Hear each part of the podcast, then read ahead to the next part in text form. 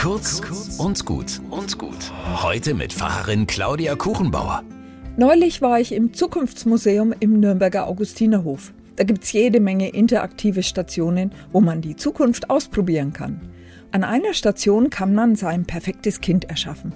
Man hat 200.000 Euro zur Verfügung und damit kann man zum Beispiel das Geschlecht bestimmen, 20.000 Euro, oder andere äußere Merkmale programmieren, Augenfarbe, Größe, Haarfarbe, Hautfarbe.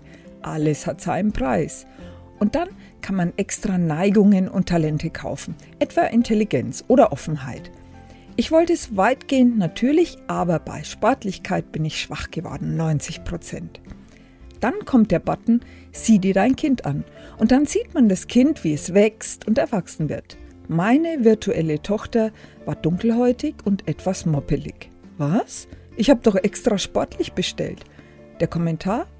Zeit ihres Lebens hat sie unter Perfektionismus gelitten.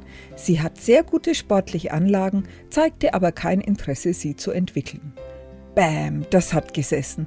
Einen Moment habe ich geglaubt, ich könnte mir mein Kind so basteln, wie ich es will. Aber Kinder sind kein Bausatz. Sie brauchen die Nähe ihrer Eltern und sind nicht ihre Wunscherfüller. Wünsche kann jeder nur für sich selbst verwirklichen.